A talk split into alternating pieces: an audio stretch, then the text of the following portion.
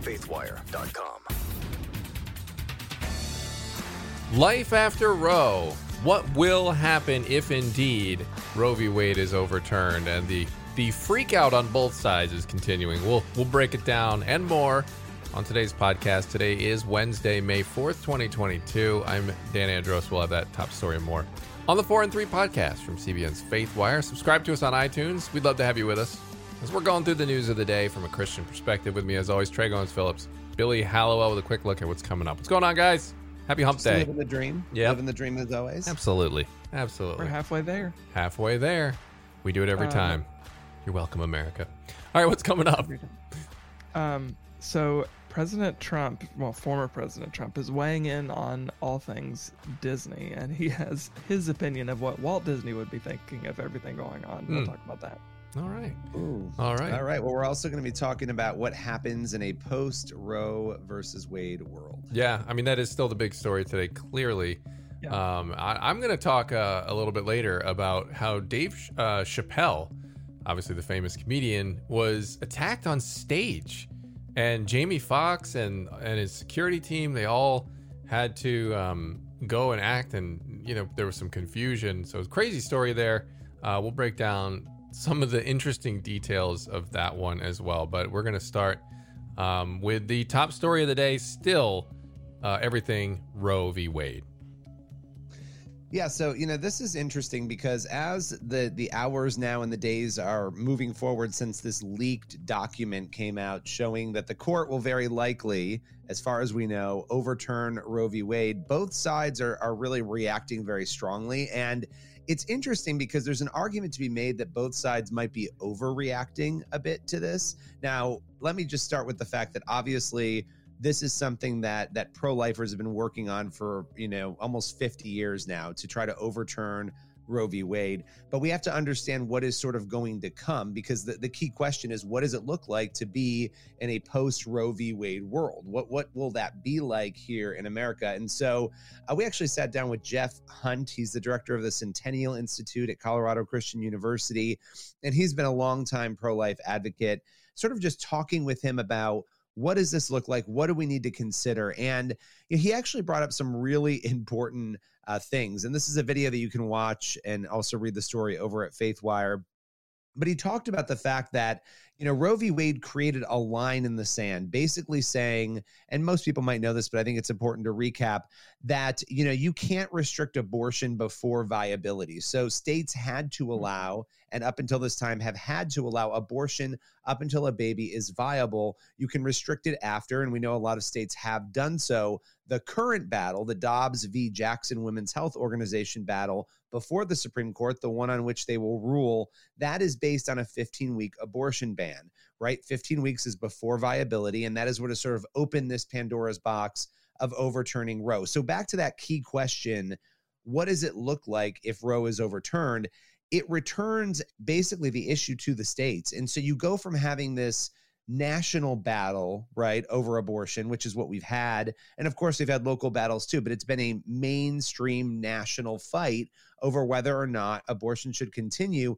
That moves to fifty separate smaller battles all over the country. And Jeff Hunt was talking about his own state of Colorado. Colorado has recently basically provided Uh, you know, an avenue to unfettered abortion access. And they are going to continue to do that. You have states like New York and California that will very likely become travel abortion destinations, right, for people who live in states that won't have abortion. So you're going to have a, a very strange and different patchwork where you could be in a state like Texas with almost no abortion availability, or none, depending on where the law goes after Roe v. Wade is toppled, or you could be in a state like Colorado, New York, or California. And so there's going to be a map. We're going to look at that map, and things are going to be very, very different. And so he, he talked about a number of the things that people really need to do, right? What do pro-lifers need to do then in this new era? If Roe v. Wade is gone, you are going to be engaging in local battles, not just local battles in your own state, but looking at other states to see, where does abortion stand in those states? Do you need to get engaged and involved? And so it's interesting. It, it really doesn't mean that this battle is over. It's a new phase of the battle. And so, you know, we need to be aware of that and understand that. And again, be thinking just, you know, outside of the state that you're in. So there's a lot to consider there. Um, but but really, it could end up being a much more chaotic battle than we have now, right? Because there's so many different fronts now that we're going to be considering. Now, having said all of that, you know, why it mat- why does this matter? It matters because this is what pro-lifers have wanted. And if it does happen, it is going to open the door to to saving more unborn babies' lives for sure. Yeah, absolutely. And, you know, the viability argument is so arbitrary. And I think even Ruth Bader Ginsburg had pointed out problems with the Roe v. Wade ruling in the past. And the reaction here from the left, and we've seen Elizabeth Warren like screaming out. And as you mentioned, Billy, with the map, I mean, essentially, you're just going to have the ability to just drive to another state or fly to another state. And this isn't like picking up groceries. Like, how many times do you need to get an abortion? So for the right, the overreaction would be this, oh, abortion is gone. And as you said, Billy, no, there's a big fight left on the state level. But on the left, I mean, if you're bent on getting an abortion, well, you know, it might be a little more inconvenient than before.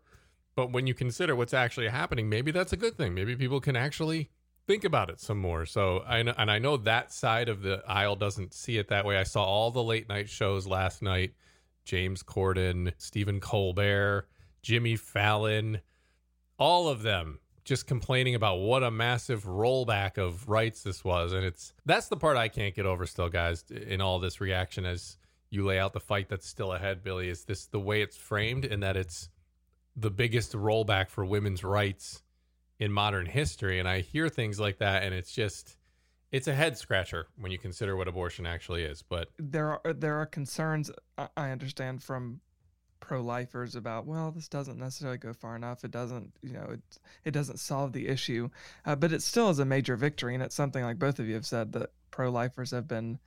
Uh, you know, should this opinion become official, obviously this summer, uh, it's something that pro-lifers have been working toward for a very, very, very long time. Um, so, but I know, Billy, you'll remember from the March for Life when we were in D C in January, that was pretty much every single person that we spoke to consistently. The one thing they were saying was, yes, this is a victory, but it really just signals that we need to pivot because the fight is, is transitioning now from one major battle in mm-hmm.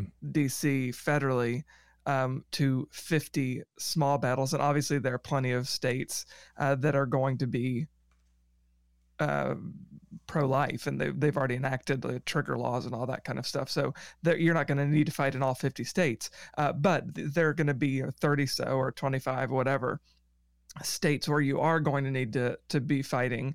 Uh, and a lot of the people that we spoke with were saying, so, you know, learn what your state has, what your state's abortion laws are or are not, um, and get acquainted with your local lawmakers, because at the end of the day, pretty much all politics is local, and that's how you make, you actually make change, you know? Mm-hmm. Yeah. yeah. Yeah. No, I mean, that's the, that's the key, right? And I think, you know, and changing people's hearts, right? Changing the law is yeah. one thing, but you've got to be able to change people's hearts. If right. you don't do that, you don't you don't win the battle. Right. Yeah. Yeah. I mean, the easiest solution to all this is just don't kill your kid. But that's just me. That's just me yeah. in the middle of all this. But anyway, let's let's go on to story number two. All right. Story number two. So former President Donald Trump spoke with C B N News's David Brody this week, uh, and he said that if Walt Disney was looking down on his company right now, he would not be happy. Uh, so Trump's comments come obviously uh, amid the, the unfolding back and forth between the Walt Disney Company and Florida's Governor Ron DeSantis. And at the center of all of that, of course, is the Parental Rights and Education Law, uh, which prohibits teachers from, from teaching kids in pre-K through third grade about uh, gender identity and sexual orientation. Uh, so Disney's been obviously very outspoken against that. And this is what uh, Trump told David Brody about that in particular. He said, I think what's happening with Disney and what's uh, what Disney's doing, Walt Disney is looking down and he's not happy. Walt Disney said, whatever happened to my beautiful Magic Kingdom, uh, referring to obviously the, the parks there in, in Orlando, Florida. Uh, so, but they were part of a broader conversation, Trump's remarks, uh, about transgenderism and, of course, attempts to teach kids about sexuality uh, at, at what many people believe to be entirely, one, I- inappropriate ages, and also just completely inappropriate content, because so much of it, so much of the L G B T Q talking points, of course, fly completely against uh, or completely counter to what Scripture says about sexuality. Uh, so this is what uh, Trump had to say about the transgender issue more broadly. He said, that's not the way that it should be. That's for sure. It's a terrible thing, especially when you're taking children that don't even have uh, this period to form. And, you know, in many cases, I hear sixty percent of the cases later in life, they say, why did they do this to me? Uh, referring to performing transgender surgeries or taking hormonal treatments. He said sixty percent. I think it's a terrible thing. Obviously, Trump was presumably referring to a handful of studies over the years that have shown that somewhere between sixty percent and ninety percent uh, of those who express gender dysphoria as children usually go on to outgrow that uh, in adulthood. Um, so obviously there there are studies going both directions, but there there are several studies that do show um, that dysphoria is something that can be outgrown in puberty uh, and isn't something that needs to be treated with irreversible treatments, uh, particularly as a kid. And Trump said he's opposed to teaching young children about sexuality in the classroom, and even claimed that Christianity has a significant role to play in protecting kids from that kind of exposure. He said, this is a different world. It's a new world. And I think actually it's going to be shut out. You know, who is going to get shut out? Or how is it going to get shut out? He said, common sense. It's common sense, but I think it's going, uh, and I think it's, I think religion is going to help shut it out. Uh, he said that nobody has done more for Christianity and religions of all types than him. Uh, Trump said this. Uh, he said, they're really doing things now too. Uh, and I've always said this, they're doing things against organized religion, talking about the left and, and those advocating for the L G B T Q agenda. Uh, he claimed that they are against Christianity. So the backdrop of uh, of all this, of course, is um, the the mischaracterized "Don't Say Gay" bill, uh, which is what kind of sparked the conversation with uh, Trump and David Brody uh, to begin with. And the latest, of course, is the the Reedy Creek Improvement District, which we've talked about, and you can read about on um, on faithwire dot com. Uh, that being disbanded uh, by June of twenty twenty-three uh, is obviously in response to all of this going on between Disney uh, in Florida and DeSantis. Uh, the governor said last week on Fox News he's not comfortable having one company with their own government and special privileges when that company has pledged itself to attacking the parents in my state. Like I said, you can go on to faithwire dot com and C B N news dot com uh, to read more about Reedy Creek, but also to see this interview between President Trump and David Brody. Yeah, fascinating interview. And I mean, look, Trump is no never short on quotes and big statements. And, uh, you know, he talked about how he was right on a lot of this stuff that he was yeah. that he was predicting. And um, it, it's hard to argue some of that when you look at places like Disney, when you look at what he did on the court. I mean, he promised putting these justices on, and, you know, at least in the draft, we we haven't seen the final version yet, but that seems to have panned out as well. So, uh, it, you know, with him being banned from Twitter, and he's on Truth Social now, where, you know, his, a lot of his fans are, and um, Republicans alike. So not not like a Twitter-sized platform where you have all, everybody from all walks of uh, political persuasions on there looking at the different views uh, and things said, where Trump could, could be out there. He's not there anymore. And so you don't, The, the the mainstream media is just not putting him out there anymore. So it's interesting to hear his perspective now as he's kind of looking in on the Biden administration and what's going on. Well, yeah. And, and look, I mean, if you were wanting to run in twenty twenty-four, these are the things you're going to speak on. This is what everybody is worked up about. It's education. It's, you know, what's happening ac- across the board here that he's speaking to. And so I just loved, I love the framing of the Walt Disney. He's looking down and he's not happy. yeah. um, what happened to my beautiful, magical kingdom? Um, But yeah, I, th- I think that these are going to be major issues, and abortion is always an issue. Obviously, I think mm-hmm. it's going to be a bigger issue, um, and it and it may be one that the Democrats feel they finally have an in on, because, you know, there's a lot you can manipulate with the numbers here and the polling to to try to rally people around. So I mm-hmm. think it's going to be really interesting now in the midterms to watch abortion and education, really all children's issues, uh, I think, dominate. Yeah. Well, and, you know, by the way, since uh, abortion obviously is the, the news of, of the week, uh, we should say that Trump was asked uh, by David Brody about Senator uh, Senate Majority Leader Chuck Schumer, uh, who said that uh, they, he's blaming Trump, and so many across America are blaming Trump for this potential shift uh, on, on Roe v. Wade from the Supreme Court. Uh, and Trump responded and said, well, a lot of people are very happy about that. So some people may say it's my fault, and some people say, thank you very much. Very Trumpian, very Trumpian uh, yeah. statement there. Um, all right. Well, let's head into uh, story number three. And uh, this one is interesting, guys, because l- this happened last night.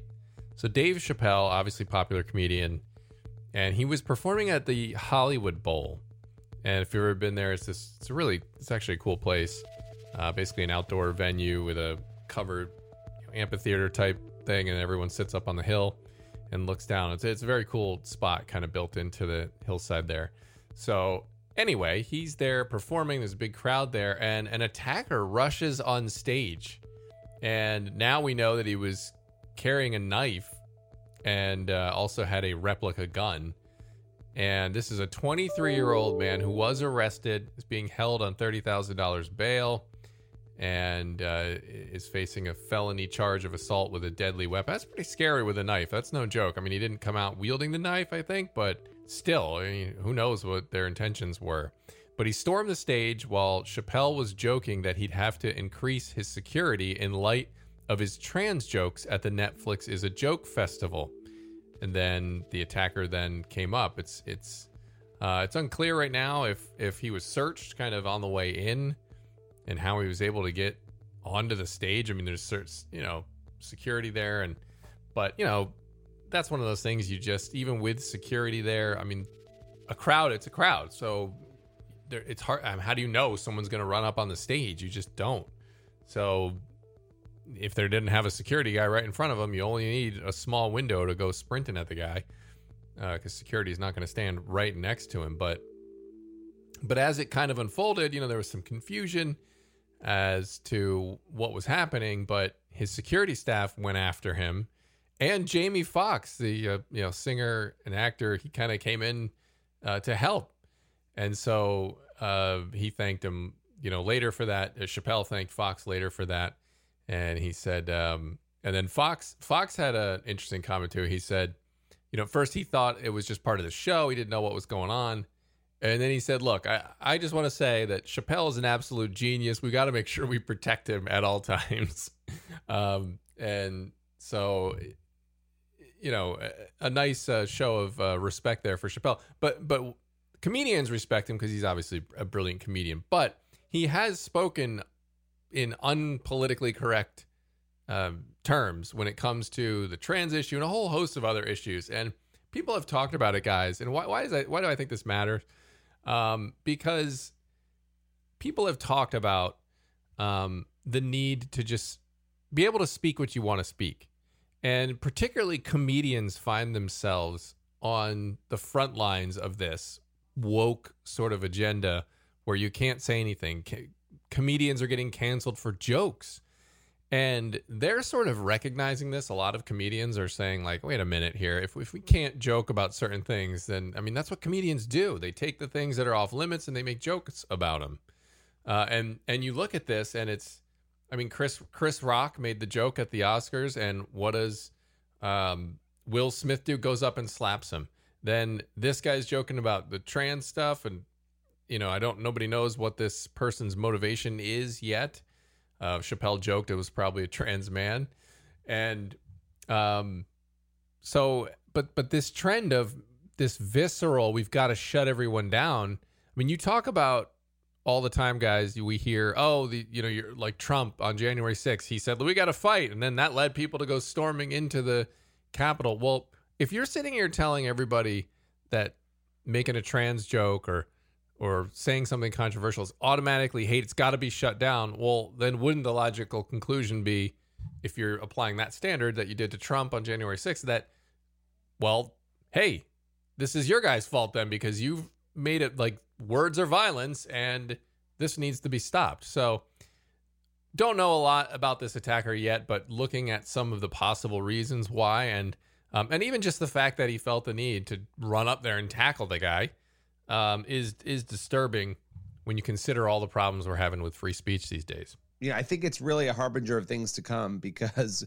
you, you just outlined the events that we've seen happen. And yeah, this is really, it's so frustrating because the free speech battle, right? It, it's extending into everything. It's infecting everything. You used to think that comedy and entertainment were a little more shielded from these things. Now only, not only are they not shielded, but you're actually in danger potentially if you make a joke that somebody's really offended by. And, you know, like, I, I don't know, I feel like a few years ago, we all joked about the participation trophies and these things that we thought were just kind of bad, not good for kids, didn't really teach life skills. Um, that has really manifested itself into something much darker and much uglier. And these are, yeah, they're one-offs, they're anecdotal, but we're experiencing this throughout the culture. It's not just a, you know, oh, here or there type thing. It is something that is affecting us at every level. And at some point, this really just becomes unsustainable. Hmm. I think too, since we, since COVID and everybody went online and it was, it, everything became virtual. I think that this was already happening, but I think it was sped up by the pandemic, which is, I think Twitter has morphed into actually real life. Like social media has morphed into actually real life. Like we used to like think, well, that that's Twitter. It's not what's happening in the real world. Uh, and you go into the real world and people are kind to each other and people don't have these really strong opinions and whatever. But I think we have, because we are so consumed by what's happening on social media, we're told by the news to be constantly outraged, that we have dehumanized one another. Uh, and we have been so ginned up about all of these issues that I think often, and a lot of it is just, we go back to talking about the spiritual layer of it, but it's true. A lot of it is there is a lack of spiritual awareness, and obviously there's a lack of of godliness in a lot of these situations. And I think our left to our own devices, our sinful inclination is to act out against mm. and to lash out against one another. And I think we're seeing some of that. It's just, it's Twitter turned into real life. Is a person is not a person. They're just an issue that I disagree with. And like you said, Dan, words are violence. So I can justify in my head all of these actions. Uh, and unfortunately, I think it's going to get worse before it gets better. But my hope is that once we see enough of these examples, people will be like, wow, this is not the culture, certainly, that I want my kids to inherit. You yeah, know? yeah, uh, definitely. And I mean, that's why we've talked about Bill Maher on this podcast and all kinds of different voices, not for what they... their views are per se, but the fact that they're willing to say things that, you know, go against the, you know, whatever their party line is, or might be quote unquote controversial, and defend their right to say it. You don't have to agree with everything. And I think that's where society is really getting on a dangerous track, because when you start deciding that anything I disagree with is silent, is, is speech that must be shut down, it never ends well. It never, ever, ever ends well. Apart. Yes. This is how societies fall apart. It's how, you know, and you don't want to overstate these things, but this is how extremist regimes rise up. I mean, well, you yeah. basically, you you say nobody else can have any viewpoint. This is the only viewpoint. I mean, well, do yeah. we want to be China or America? Right. I don't and, know. And, I, this, yeah. And even, totally. I, yeah. This is what got Gina, you saying that is essentially what got Gina Carano canceled and canned by Disney Plus, by the way. Yeah. Sure. Well, I mean, cancel me. I don't know. It's just, it's you're right crazy. though. You're right. Yeah. It's crazy. It really well, is. Well, and what's even, and even worse, guys, than an authoritarian regime that we would all have to face together as people is, I mean, that would be bad enough, but the, but the other nasty side effect that happens when you chill speech and just decide that anyone who disagrees with me needs to be shut down. Well, whoever's in charge then, now all you're pitting everyone against each other, and they're not just someone you disagree with, they're your enemy. And I mean, we saw that with COVID, where they really pitted you against, you know, the Biden administration did this, and, you know, not just singling him out, because, you know, lots of people did this uh, on both sides of the aisle, just depending on what side of the issue you're on. But if you weren't wearing a mask, you were out there killing people. I mean, right. How do you think people, if they buy into that logic, how do you think they're going to look at the, their fellow neighbors who don't have a mask on during that time, right? They're right. they're you've going to look at them. Yeah, way. You've been conditioned to think that way. You're going to be angry at them and despise them and think, wow, they're so self. So when you set society to hate up to hate each other, uh, that's probably argue even arguably even more dangerous than just a regime that we'd have to face, which is bad enough. I don't want that either. But uh, yeah, it's either way. I mean, this whole silencing of speech thing and, and that kind of reaction to something you don't like is just, it's not good that we're seeing more of that. And let's just pray that it doesn't continue to get worse. So, yeah. All right. Well, hey guys, that's all the time we have for this episode of the Four and Three podcast today. As always, head on over to C B N news dot com, faithwire dot com for more news from a Christian perspective. And um, as always, if the Lord's willing and the creek doesn't rise, we'll be back here tomorrow on Friday Junior See, we're we're more than halfway there, guys. I mean, we can do it. We can do it. Weekend's coming in hot. God bless everybody. See you tomorrow.